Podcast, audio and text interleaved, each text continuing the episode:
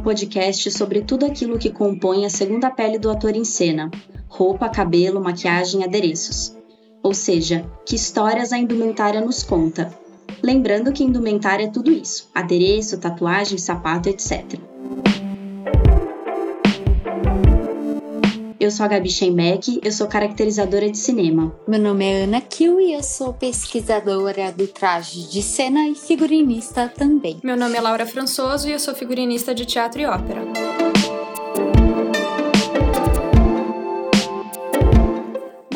Nosso convidado de hoje, ele é bacharel em artes cênicas, ele tem dois mestrados, dois títulos de doutorado, dois pós-doutorados. Ele já publicou 27 livros, sem contar um sem número de capítulos e artigos. Ele ganhou o prêmio Jabuti pela obra Imagina, o teatro de Gabriel Vilela. Nosso convidado não é apenas acadêmico, não. Como figurinista e como cenógrafo, ele assinou mais de 60 espetáculos.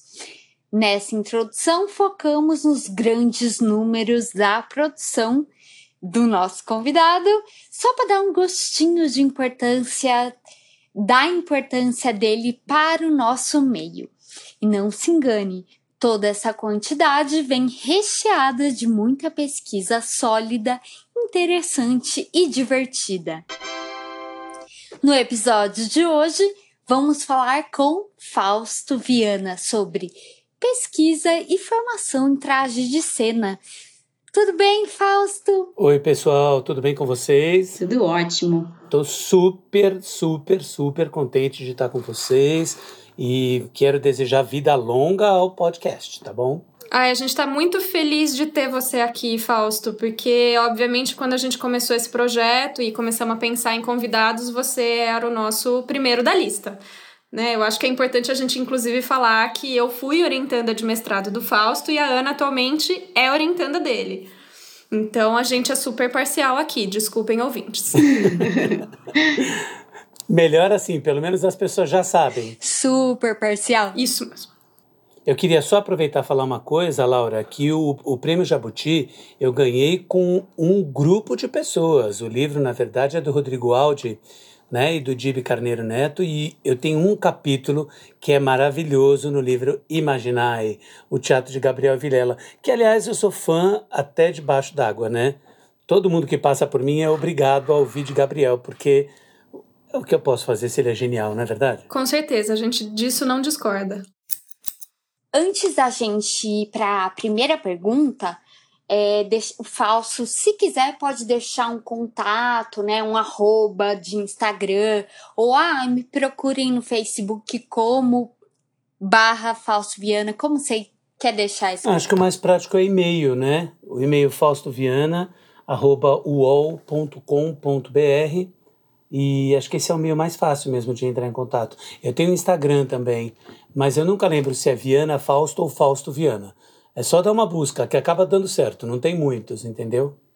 E eu acho que a nossa primeira pergunta, ela vai muito de encontro com, com as aulas, com a bibliografia que você assina, né? É a pergunta de um milhão de dólares. Por que a gente usa traje de cena e não figurino. Ah, você sabe que essa história é tão engraçada, né? É assim, tem uma, uma classificação de museus, né, que usa traje de cena. Isso foi uma coisa que aconteceu em 2008, 2007. E em Portugal eles falam traje de cena porque é uma classificação do ICOM, né, que é do Instituto de Internacional de Museus. E figurino é uma. É, é, gente, é linguagem corrente. Eu não quero inventar a roda, não é nada disso, tá? Quem quiser falar figurino, fica à vontade, fala figurino, ou inventa um termo novo, ou não importa. É, o que a gente procurou fazer foi sistematizar uma classificação, né? que fizesse sentido dentro de todas as possibilidades que um traje representa. Tá? Figurino era uma gravura que vinha nas revistas do século XIX. Né? Então, quem conhece bem revistas do século XIX, vinha a revista e junto dela vinha um, uma pintura, né? e aquilo era um figurino. Então, não era necessariamente uma roupa de teatro, entende? Acontece que, é claro, tem essa coisa do teatro ser um meio, não ser mais, né? Mas o teatro já foi um meio de comunicação de massa, né? Que, que pegava muita gente, que entrava em contato com muita gente, né? Então, esse vocabulário do teatro acabou entrando no dia a dia e o vocabulário do dia a dia também foi para o teatro, né? Então, uh, a história do figurino é, acabou entrando em teatro por isso, mas na verdade é, não é uma coisa só minha, né? Você vê que, por exemplo, a Donatella Barbieri e a Sofia Pantuvac defendem que a palavra costume fique só para traje de cena, entendeu? Que não se use mais costume como os italianos usavam, né? É, ou como os espanhóis usam ainda, costumbre, e elas têm uma justificativa para isso, né, que é bem interessante, do mesmo modo que eu. Então, é só por isso, para não confundir com uh, ilustração de moda do século XIX. E hoje também tem ainda, né, nas revistas, nas revistas que, que oferecem modelagem e tal, ainda vem ali o, a foto com o molde, né? Aquilo é um bom figurino. Aquilo que vinha na burda, lembram? Revista burda? Sim, sim. Então, é isso. Faz sentido mesmo. Realmente o, o termo costume em inglês é bem ambíguo, né? Eles usam pra, tanto para fantasia de Halloween quanto para o traje de cena, é. para várias coisas diferentes. É, tem, tem uma coisa do. No inglês tem uma coisa também de quem implica, como eu, né? Que a fantasia é um fancy dress. Né? Então, quando fala fancy dress, porque muita gente usava também um, Halloween costume né? E elas pedem que não, que a ideia é usar fancy dress, porque assim é fantasia. O princípio criativo da fantasia é outro, né, gente? Sim. Não é o mesmo princípio do, do, do teatro ou da performance ou do circo. Acho que é isso que, que a gente tem que salientar, né? Todo mundo está tentando buscar uma forma de diferenciação dos termos. E é nesse sentido que a gente opera, entendeu? Mas eu acho que de cena, traje de cena, é é uma maneira que me faz entender assim, ah, então tá, isso aqui está em cena. Quando você vai para uma festa de Halloween, sei lá, fantasiado, você não está em cena. Exato. Tem uma questão aí também, viu, Ana, que é assim, tem uma turma da performance, uma turma mais radical, que diz que não faz cena. Mas aí também não é muito problema, porque eles também dizem que não tem figurino. E não tem mesmo? É, você fala assim, eu já entrevistei pessoas muito bacanas, né? De performance, como, como a Regina Galindo, que é uma, uma performer da Guatemala e que é uma mulher fantástica, assim, tem um trabalho incrível. E aí ela, ela fez, por exemplo, uma performance na frente da igreja, tá? E aí ela comprou sangue e aí o sangue ficava pingando em cima da cabeça dela, tá? E a roupa era branca. E eu falei, Regina, explica para mim, por que uma roupa branca? Né? Qual era o, o que, que você queria comunicar com isso? E aí ela deu a resposta que muita gente de performance dá. Ah, eu nem pensei nisso. Foi a primeira coisa que eu peguei. E aí você para e fala assim: bom, ou o inconsciente artístico dela é tão bom que falou mais alto, ou ela tem realmente sorte, ou ela não sabe o que está fazendo. Mas pensa comigo: olha, uma pessoa pega sangue para fazer um protesto ela escolhe uma roupa branca. Primeiro, vai dar contraste de cor. Segundo, sangue e roupa branca de cara vão remeter a gente para Jesus, né? Vira um elemento crístico fortíssimo, que tem tudo a ver com o que ela estava discutindo. Afinal, ela decidiu fazer na frente da igreja, né? Então, é, nesse caso, né, a gente não vai falar traje de cena, traje da performance, talvez fosse melhor, mas aí uh, quem tá tem uma linha mais extrema da, da performance que não quer falar de traje. Então, acho que é uma coisa que os próximos anos dirão, assim, onde a gente vai onde a gente vai chegar, entendeu? Porque ele diz que ele também não é artista. Ele não é ator, né? É uma pessoa realizando um evento.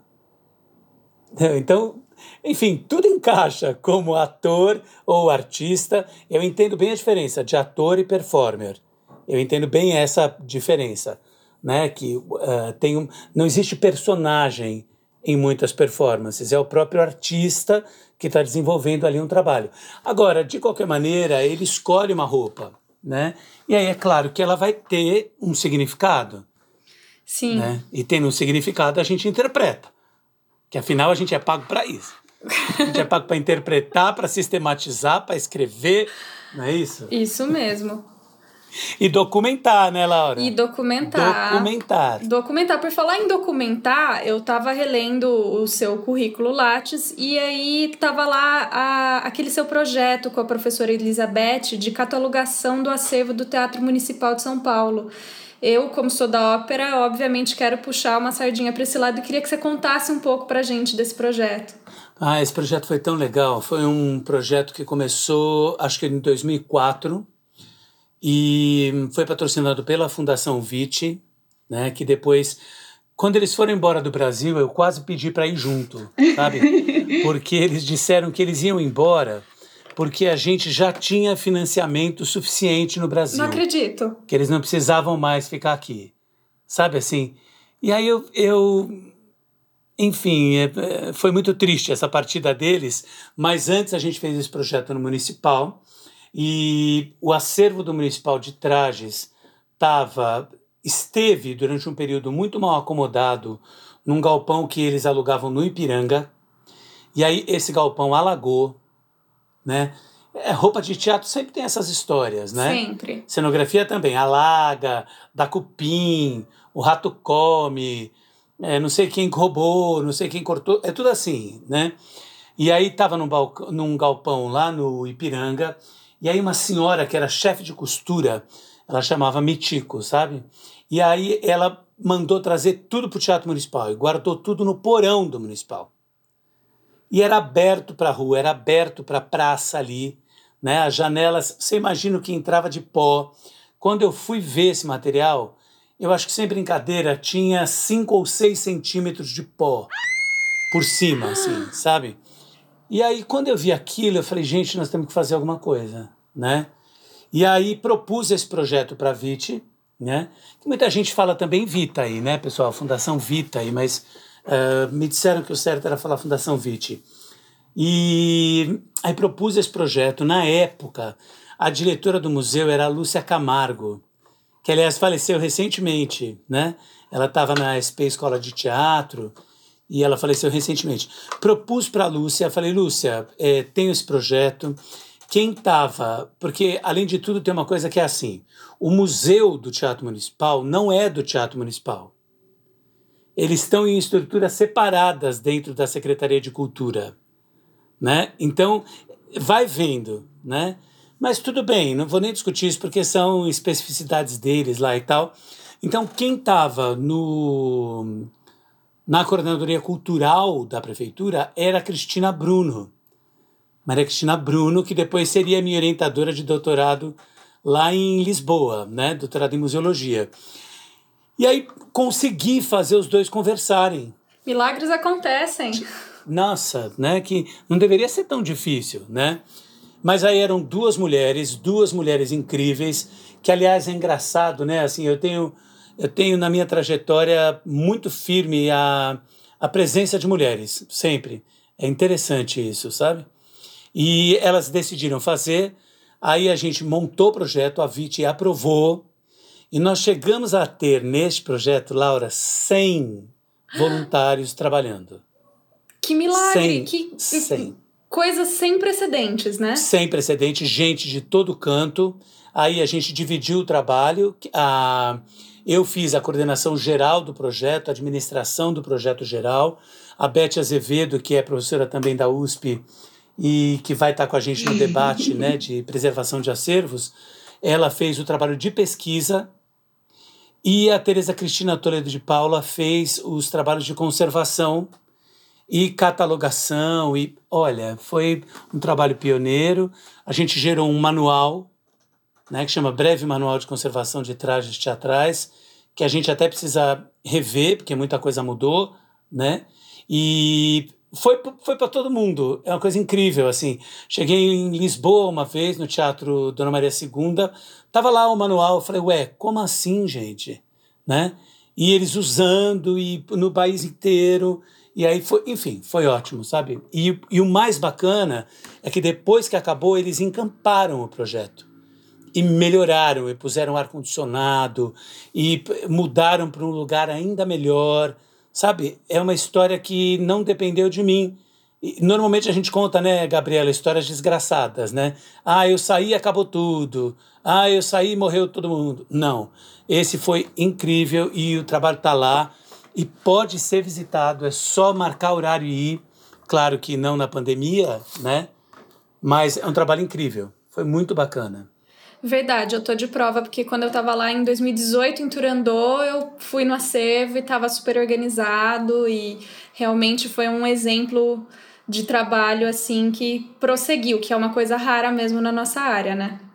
Com certeza. É, Fausto, a gente quer saber o que, que você está pesquisando agora. Olha, é assim eu nunca faço uma pesquisa só, tá? Eu não tenho este perfil.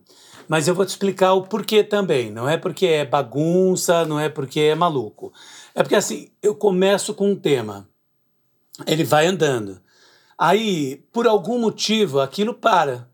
Ou porque o acervo não está disponível, ou porque o livro eh, não chegou, ou porque não tem liberação de direito autoral, Sabe? Então, o que, que eu faço? Eu vou abrindo frentes. Mas nesse momento mesmo, não é o que eu ando pesquisando, é o que está me enlouquecendo nesse momento, que é um trabalho da Sofia Jobim.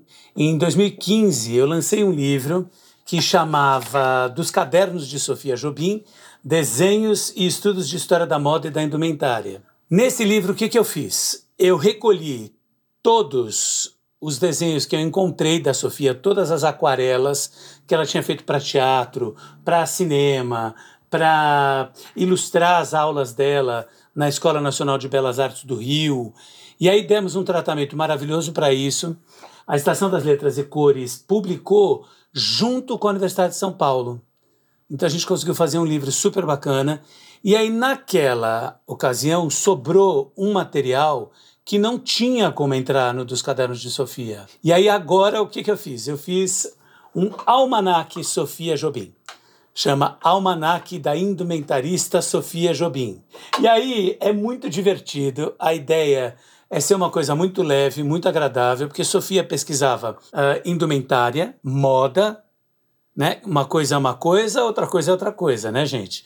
Indumentária, todo mundo sabe que é roupa de todo tipo. Moda não é bem isso. Tem um padrão de repetição, uh, moda tem uma ligação com o mercantilismo, essa coisa toda. Bom, e uh, a Sofia adorava estudar gastronomia. E aí o que, que ela fazia? Ela tinha uma casa no Alto de Santa Teresa, né? Sofia é de São Paulo, os cariocas não vão poder ter esta glória, porque ela é de São Paulo, do estado de São Paulo. Ela é de Avaré, na verdade. É do interior. Polêmica. Ainda por cima é do interior. E ela depois casou com um engenheiro, né? E aí eles foram morar no Rio depois, porque a família dele era do Rio também. E aí eles se conheceram em, em Palmira. A cidade chamava Palmira, isso em 1927, né, gente? E aí depois mudou para Santos Dumont, porque o Santos Dumont tinha uma fazenda lá. Aí eles resolveram homenagear o Santos Dumont. Aí eles casaram lá e depois foram para o Rio. E aí no Rio ela funda uma escola que chama Liceu Império, né? Uma escola de corte e costura. E essas histórias eu estou resgatando agora nesse almanac, tá? Ao mesmo tempo, ela começa a crescer na escola e ele também. Ele começa a ganhar muito dinheiro, ele sobe de cargo e tal, e ele chega a ser algo como administrador geral da estrada de ferro uh, do Brasil. Então ele viaja, às vezes, fica dois anos viajando, comprando locomotiva, comprando trem, e ele ganha muito dinheiro. E aí ele vai para lugares assim. Eles moram um tempo em Nova York, eles moram em Manchester, na Inglaterra, eles moram em Londres, eles vão para Berlim, eles vão para Atenas, eles. E aí ela, com essa dinheirama toda, vai comprando trajes em todos estes lugares. Ela compra trajes de 300 anos, ela compra trajes chineses, ela compra trajes árabes, ela compra, tá? E aí nessa casa que eles constroem, é uma casa em Santa Teresa, como eu estava contando, né? Eu falo muito, né, gente? Não, mas você fala deliciosamente, a gente fica hipnotizado. Oh, meu Deus. A pessoa é assim, ela fala muito mesmo. Bom, aí montaram essa casa, Ana, que tinha cinco andares. Lá no alto de Santa Teresa, tá? A casa ainda existe, é na rua Teófilo Otoni. O cara não deixa a gente entrar, naturalmente. E ela montou o primeiro museu de indumentária do país lá dentro da casa dela. Uau! Abriu em 1960. E ela montou e ela recebia na casa as pessoas, ela, claro, o marido era ligado ao Getúlio, e então dá para imaginar aí o que que rola de Uh, a gente não precisa entrar em detalhes sórdidos, né? Mas todo mundo sabe de onde vem esse dinheiro. Pouca coisa muda aqui na Dinamarca, né? Mas enfim. E aí o que, que ela faz? Ela vai ganhando grana. Em 52, ela fecha o, o Liceu Império. E ela começa a alçar voos maiores. Aí ela deu aula na casa do estudante com o Pascoal Carlos Magno. Aí ela vai fazer uma série de conferências palestras, todos esses textos eu resgatei e vão ser publicados agora no Almanac, né? E ela escreve compulsivamente sobre textos de indumentária. Então, por exemplo, tesoura. De onde vem a tesoura? Para que serve? Onde surgiu? Alfinete, é, tecido, seda. E aí eu fui juntando esse material todo e fiz um glossário que vai no almanac explicando cada uma dessas coisas. Ela, na casa dela, fazia umas festas muito legais. Ela convidava músicos, ela convidava a turma da sociedade e tal. E aí a casa estava sempre cheia dessa turma. E aí ela fazia as festas temáticas. Então, ah, tem uma festa do Japão. Então ela vestia as pessoas com roupas que ela tinha comprado japonesas. Gente, que chique! é chique, ao mesmo tempo é um crime de conservação, né? É. É uma coisa que não devia fazer nunca, né? Ainda mais em festa. Sair vestindo é tão legal, né? Lógico que você quer vestir, mas né, é um crime. É, é um crime. Né? Ela mesma, na, na contracapa do, do Almanac, que a gente vai colocar no portal de livros abertos da USP, e é de graça para download, tá? É, na contracapa ela tá usando uma roupa de minhota, de Viana do Castelo, sabe? É muito engraçada a história toda. E aí o que ela fazia? Cozinhava. Aí eu lembrei de uma coisa muito engraçada, assim, que o Popo Arré, logo no comecinho do século, dizia que moda não é só roupa, né? Moda é um estilo de vida. Moda tá no seu papel de parede, moda está no seu perfume. Isso lá em 1910, 1911, né, gente? É, moda está no seu carro, está na forma com que você vive. Ele está mais tratando de moda como estilo de vida do que uma roupa propriamente dita, né? E aí eu propus da gente fazer um resgate das receitas da Sofia Jobim. E aí o que, que a gente fez? São 89 receitas, porque eu achei o caderno de receitas dela na coleção do Museu Histórico Nacional. Quando ela morreu, um ano depois, o irmão doou todo o acervo para o uh, Museu Histórico Nacional, tanto que esses trajes estão todos lá, né? E aí eu fui até lá. Essa pesquisa começou em 2006, gente. Em 2015 saiu o primeiro livro. Aí agora vai sair uh, o almanac, né? E no almanac tem essa parte que chama Cozinhando com Sofia. E aí a gente resolveu experimentar receitas.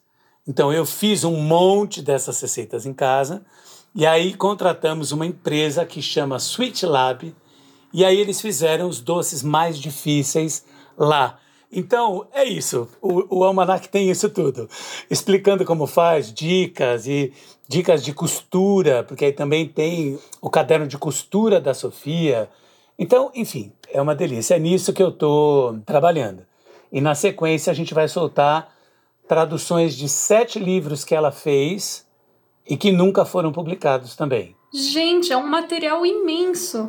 Enfim, se não houver um infarto ou alguma coisa do gênero, a ideia era ir soltando um por mês até o Natal, entendeu? E assim continuar. Porque as traduções estão prontas, mas enfim, tem toda uma burocracia, né, de que não é tão simples assim.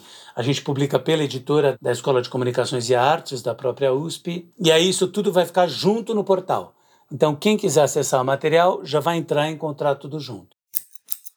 Agora, é uma loucura, né? Você fala, pô, então esse projeto que você faz tem 15 anos? Tem, tem 15 anos. Tem 15 anos e envolve tudo, né? Desde roupa, escola, comida. Pois é. Então é uma coisa que é um mundo que vai se abrindo aos poucos. Eu acho que isso que é bonito da pesquisa, né? As coisas vão se abrindo por caminhos que você nem imaginava antes. É, e vem outras coisas aí, né, Laura? Vem a gente vai lançar um livro agora no final do ano, que é sobre traje de folguedo, que é de uma série de livros que a gente trabalha. Tem um texto da Ana, chama Dos Bastidores, Eu Vejo o Mundo, Traje de Folguedo. E tem textos ótimos. Nesse dia, que é no comecinho de novembro, a gente vai lançar também um livro de teatro japonês, Trajes de Teatro Japonês, em português, que foi escrito por uma orientanda minha que morreu, né, a Juliana Matsuda, uma menina super jovem, teve um problema de saúde muito violento, morreu rapidamente. E aí a gente conversou com a família e, como homenagem, a gente vai publicar o livro dela. Isso vai ser no, no colóquio de moda, agora, no comecinho de novembro. Então é isso, tem muita coisa e o ano que vem eu acabo o livro da Dona Maria I. Hum, tem mais coisa no forno então, né? Tem, nunca tá parado, né, Laura? Nunca. Nunca tá. Por isso que é bem difícil essa outra pergunta, que é assim, dentre né, esse inventário, esse mundo, esse universo, né? O que, que você acha que você mais gostou? Uma pergunta difícil. O que, que eu acho que eu mais gostei? De pesquisar. Olha, é assim, eu, eu gosto de todos os livros, todos os meus livros, eu gosto muito. Eu acho que eu nunca publiquei alguma coisa que eu dissesse, ai que vergonha sabe? Tem muita gente que publica e não se importa, porque tem que cumprir créditos acadêmicos e tal. Mas eu acho que tem um trabalho que eu destaco, porque ele teve uma participação na minha carreira mesmo, assim, como professor, como pesquisador, sabe? Que é o Figurino das Inovações Cênicas. Eu acho que é um livro muito, muito sério, sabe? Assim, é uma pesquisa muito embasada, é, me levou muito tempo, né? Eu tive que ir a lugares que eu nunca imaginava na vida que eu ia e também ia dar certo. Quer dizer, nunca imaginei que eu ia para Moscou e conversava com pessoas que não falavam russo, não falavam uh, nem inglês nem português, quer dizer, só falavam russo. E existe uma linguagem que a gente atinge, que a gente consegue entender essas pessoas. E aí outras pessoas vão chegando e a colaboração é gigante quando as pessoas percebem que você tem um elo comum com elas, que é a paixão pelo que você faz. Aí vai chegando gente e de repente você fala: como assim? Deu certo, sabe? Acho que esse livro teve essa pegada, sabe, Ana, de mostrar que quando você está fazendo uma coisa que você quer muito. Uma coisa legal também, né, gente? Não estou falando de porcaria. Mas uma coisa que é legal, que é boa, que vai instruir pessoas, que vai ser formativo, tudo dá certo, sabe? De um jeito ou de outro. E acho que esse livro me mostrou isso, assim. Ele abriu, abriu portas, sabe? E ele começou como sua pesquisa de doutorado, foi isso? Foi, foi então. Eu terminei o doutorado com esse trabalho em 2004. O primeiro doutorado, né, que foi em artes cênicas. E aí eu fiquei com pudor de publicar ele, sabe, Laura? Por quê? Eu falei, meu, será que esse trabalho está no nível? Será que esse trabalho uh, deve ser publicado? Será que.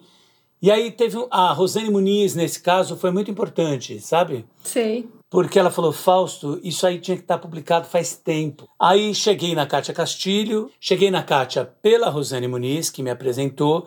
A Kátia Castilho é a a editora da Estação das Letras e Cores, e aí propus o trabalho e a Kátia amou, e foi muito bacana. E aí abrimos uma parceria que durou muitos anos, né?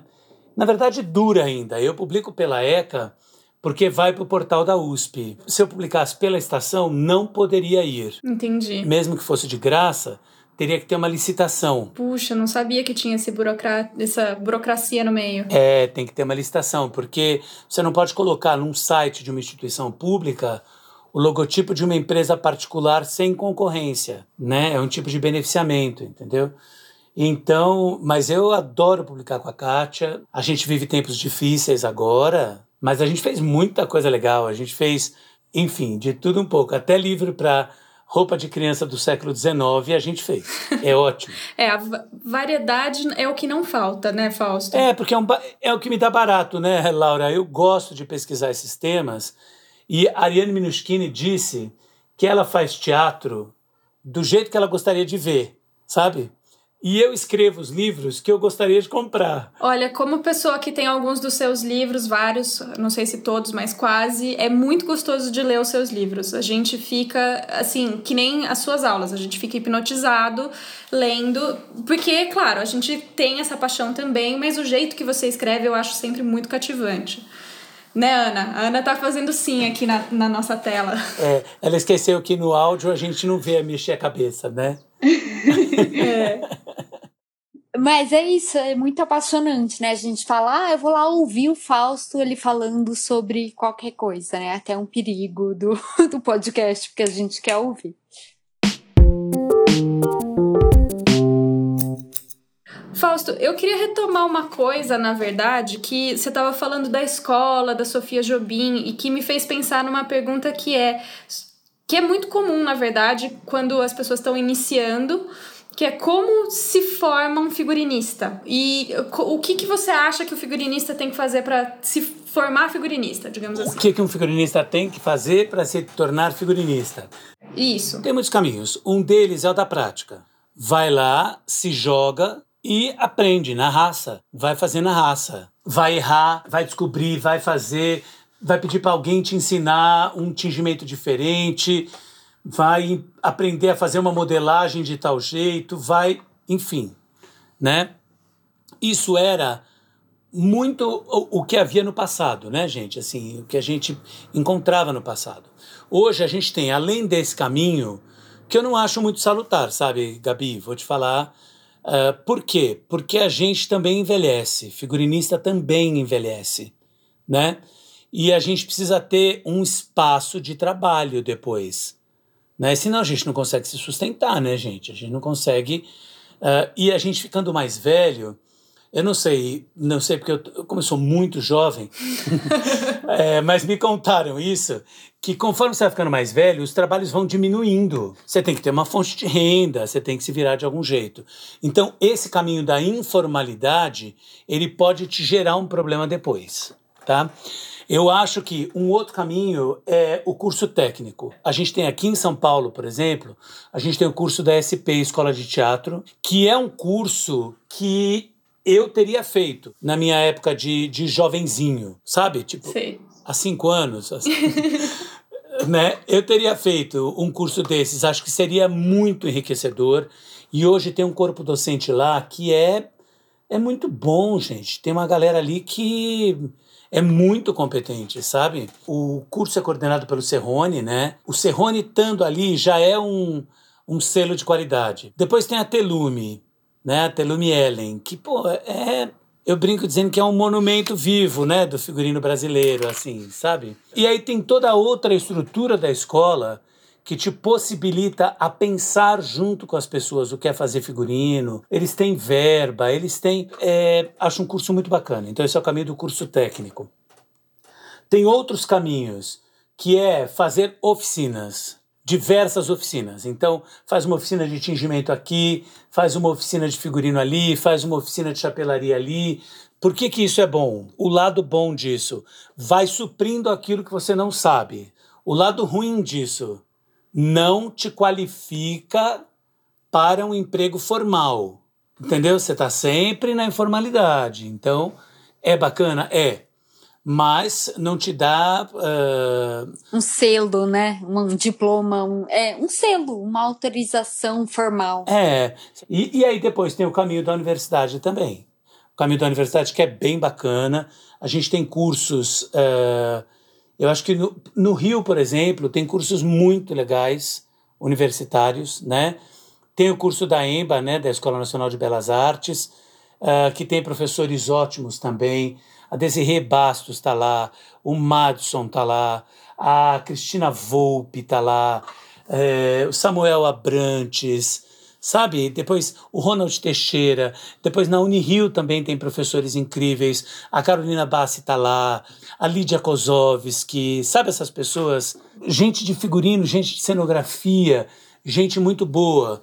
Então acho que essa formação de figurino no Rio é bem legal e é uma coisa que a gente não tem aqui na USP. Por exemplo, a gente não tem. Eu, quando entrei na USP, tinha esse objetivo de fazer um curso de figurino aqui e o nosso curso foi mudando de perfil. Então a gente acabou decidindo fazer um bacharelado em teatro, que a pessoa conhecesse um pouco de tudo. E depois, no mestrado, ela buscasse uma especialização, e no doutorado, ela buscasse uma especialização. Então, acho que é, é, é por aí, assim. Eu tenho, tenho inquietações aqui com esse curso, e eu acho que o que complementaria hoje o trabalho do, que a gente faz aqui na, na universidade é o trabalho da SP. Eu acho que seria muito bom se o aluno se engajasse também lá, sabe? Porque é, é o diabo, né, gente? Fazer, fazer traje de cena.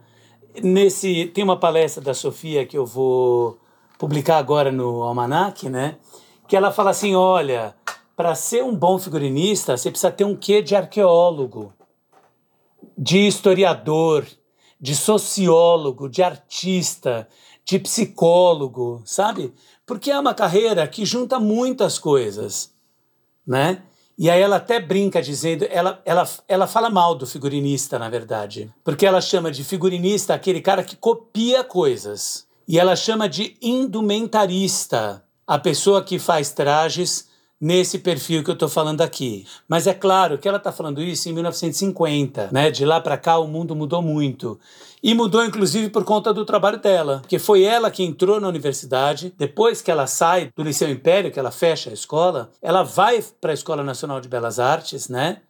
E que na verdade acho que eu estou trocando os nomes, né? É Escola de Belas Artes hoje. Quando a Sofia era professora, era Escola Nacional de Belas Artes. E, e aí, por conta dela, é que se fixou essa cadeira de figurino. E isso fez com que abrissem o curso de artes cênicas, entendeu? Então, quer dizer, a gente às vezes acha, né, que, poxa, é, meu trabalho não tem significado, puxa, não alcanço ninguém. A gente não pode ter essa perspectiva.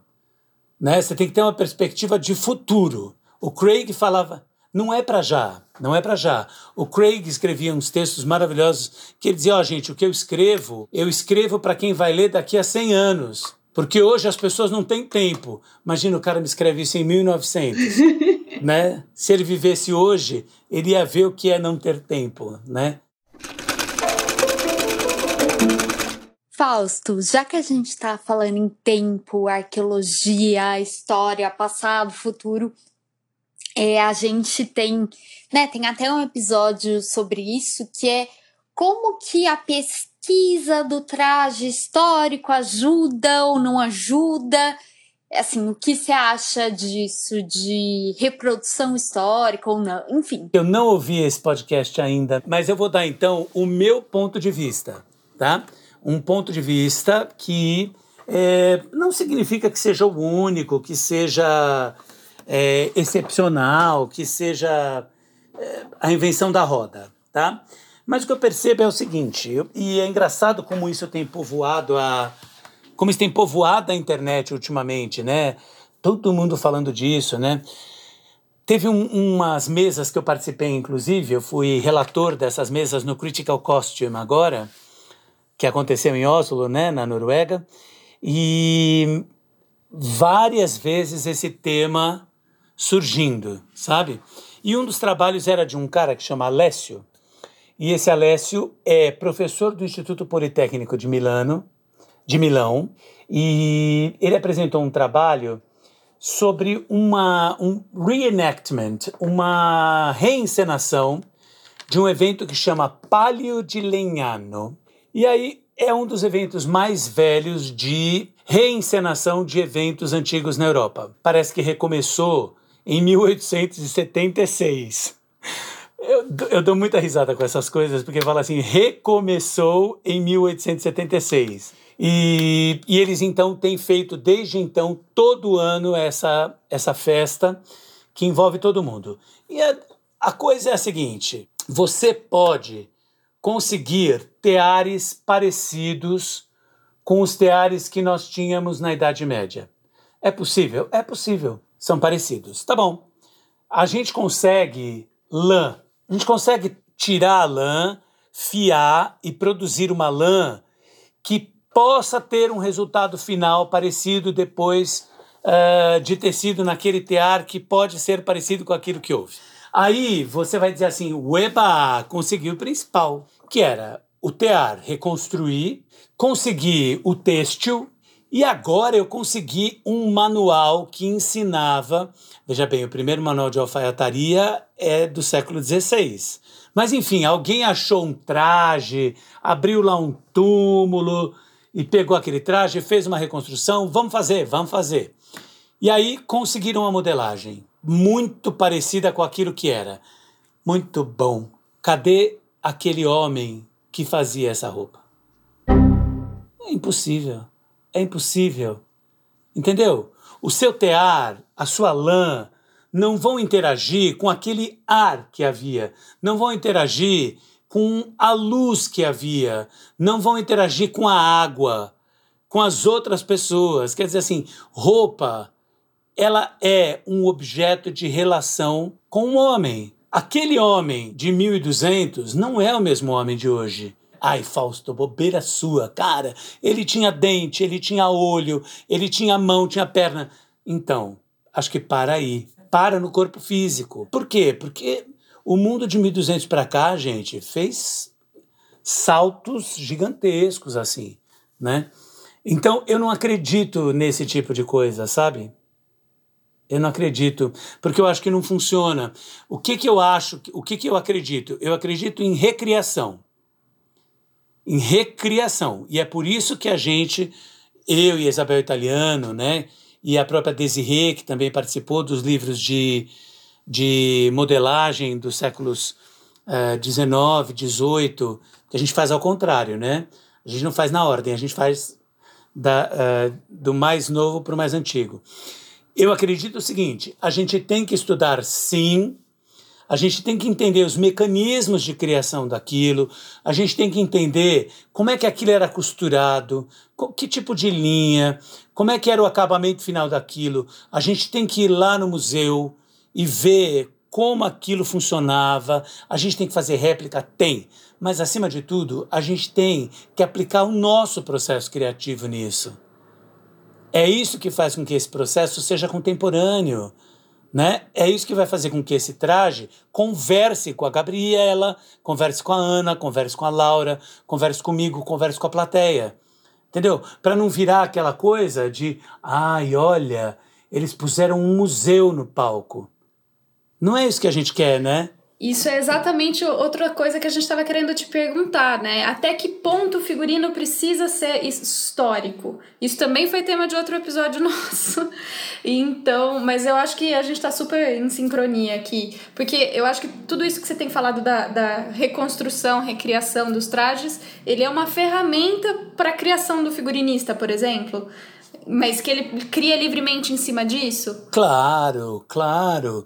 Vamos pensar um pouquinho. Qual é a razão de se fazer um espetáculo? Contar uma história, né? É uma ficção. A gente tem que entender isso, né, gente? Muita gente acha que o espetáculo é real. Não, gente, não é real. Desculpa, né? Aquilo é uma ficção, tá? Ele tem um papel, um papel transformador, né? O bom teatro, ele é transformador, né? Ele faz você pensar, ele te bota para refletir, ele te então, a gente, se a gente precisa de trajes que são historicamente perfeitos, maravilhosos e tal, talvez fosse melhor ir na instituição que conserva estes trajes. Porque você vai no museu e o museu é, o, é um dos melhores centros de pesquisa que a gente tem na atualidade e você vai encontrar este material todo, estuda, observa aquilo, aprende, reflete e aplica na sua obra. Eu já vi um Hamlet todinho de calça jeans, entende? E fazia muito sentido. Faz muito sentido, porque você está falando da linguagem do seu tempo dentro daquela linguagem. Eu já vi Hamlet com recriações maravilhosas de trajes. E também fazia sentido, né? Porque tudo vai do seu princípio criativo, né? Como diretor, como equipe, Entendeu? Porque o bacana também é isso, né, Laura? A gente não pode ver um espetáculo e dizer assim, nossa, que figurino incrível. Eu acho que quando a gente vai a um espetáculo e fala isso, desgraçadamente houve um erro ali. A gente tem que ir ao teatro e falar assim: caramba, que espetáculo! É o espetáculo que tem que ser bom, é o filme que tem que ser bom. O figurino é parte disso. Quando a gente só vê o figurino, houve um erro. Tem um erro aí. Talvez a gente devesse ter feito uma exposição com esses trajes e não colocar ele no contexto artístico, sabe? De um no contexto artístico de uma obra que dependia dele como meio de expressão para os artistas. E quando eu falo de artista, eu não estou falando só do ator, não. Bonitão, lindo, maravilhoso. Não é isso. Estou falando do artista iluminador, né? Artista sonoplasta, artista iluminador, artista camareira, porque todo mundo tem seu papel aí. Então acho que é, é isso, é, é usar a informação histórica para o seu trabalho artístico. Né?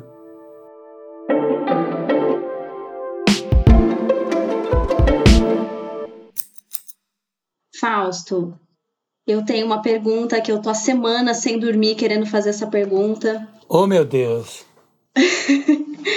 Porque estava vendo uma entrevista com você que você comenta da sua pesquisa sobre traje antes de 1500 que é uma, uma, uma inquietação minha, da Ana, da Laura, que a gente vira, vira e mexe discute, que tem sempre nessa informação do, do que a gente foi importando, porque tem nessa coisa de colonização, então as coisas aconteceram um pouco assim, mas o que, que tinha antes?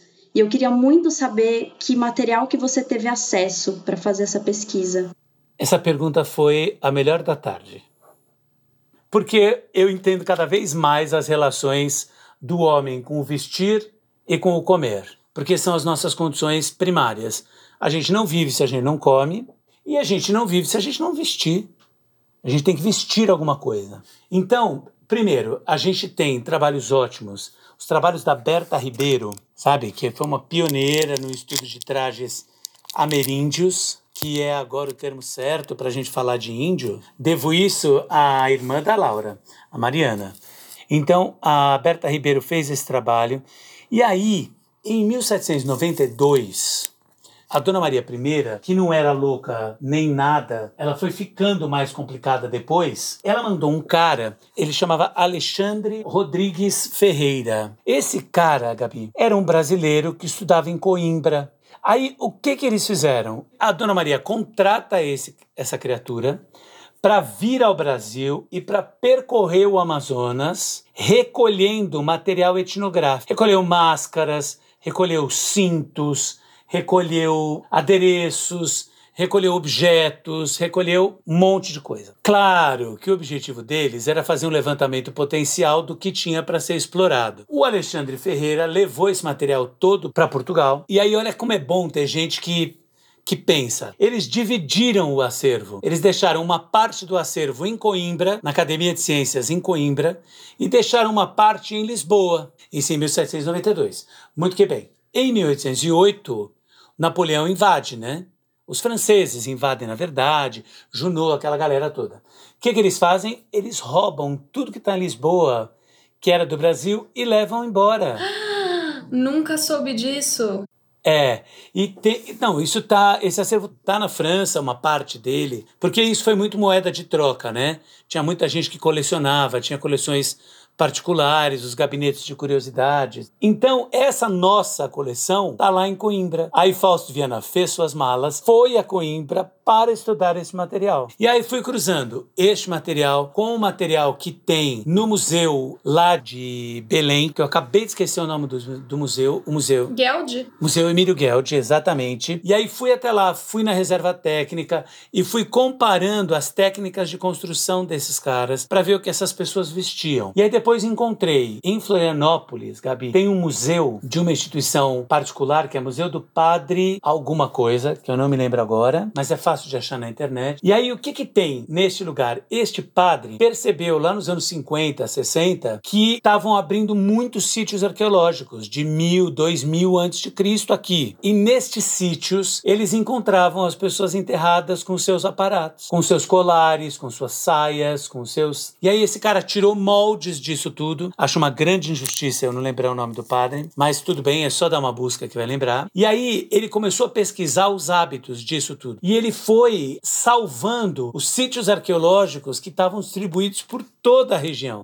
Então, esses sítios arqueológicos do Piauí, por exemplo, eu não consegui ir ainda, porque eu tenho que levar uma pessoa junto, entendeu? Eu estava com isso esquematizado, mas chegou a pandemia, eu não podia ir. E tem também viagens marcadas para a África, mas que a pandemia também impediu. Então, eu estou trabalhando nesse, nesses cruzamentos, sabe assim? E é incrível pensar que a gente tem material de antes de 1500 aqui. Está nos sítios arqueológicos. É a gente querer, né, pessoal?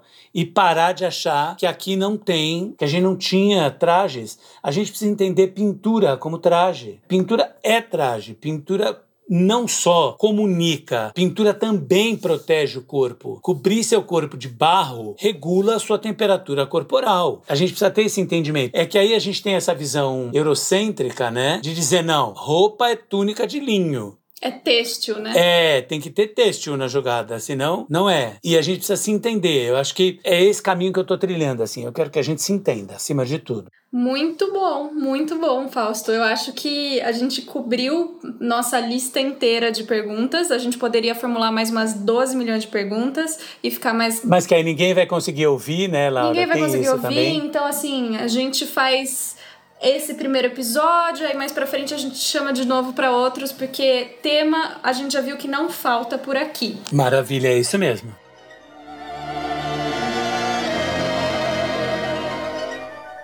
Busquem conhecimento.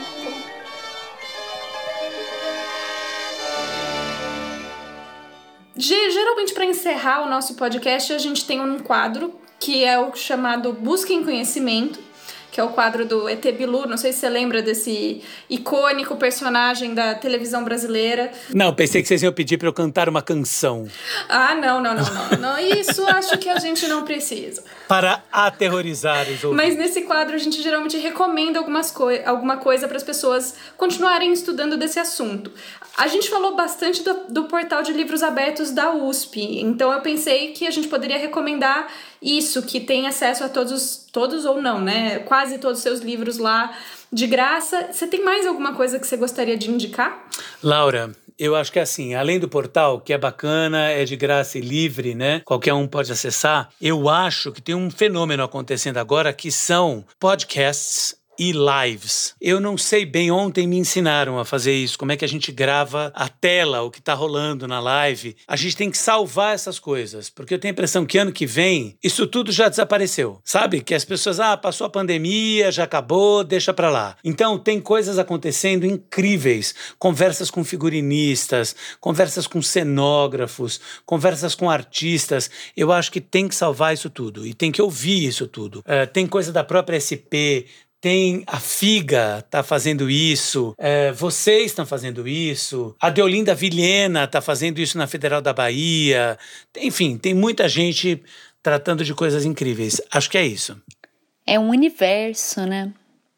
Então entrem no CIB, no portal de livros abertos da USP, que tem conteúdo assim, até vai acabar a pandemia não vai acabar de ter lido e visto todo o conteúdo. É, tem muita coisa legal. Lá tem uma série que chama Dos Bastidores Eu Vejo o Mundo, que eu já falei que vai sair o- os próximos volumes.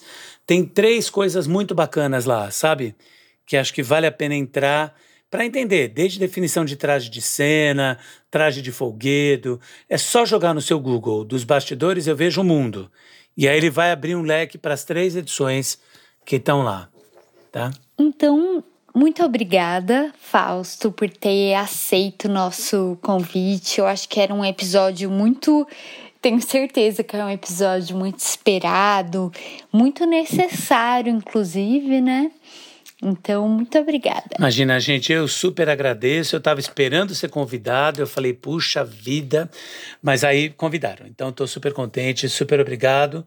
E tomara que as pessoas aproveitem muito e surgiram muitos temas legais também para vocês conversarem com muitas pessoas. Esse foi o nosso convidado e o tema de hoje do podcast. Nos sigam nas redes sociais, arroba Pano Pra Manga Podcast, que lá no Instagram a gente posta imagens e muitos links e muitos arrobas de quem a gente está indicando, então não perca. Muito obrigada por ouvir até aqui e é isso. Um beijo, tchau! Fools rush in where angels fear to tread. And so I come to you, my love, my heart above my head. Though I see the danger there. If there's a chance for me, then I don't care.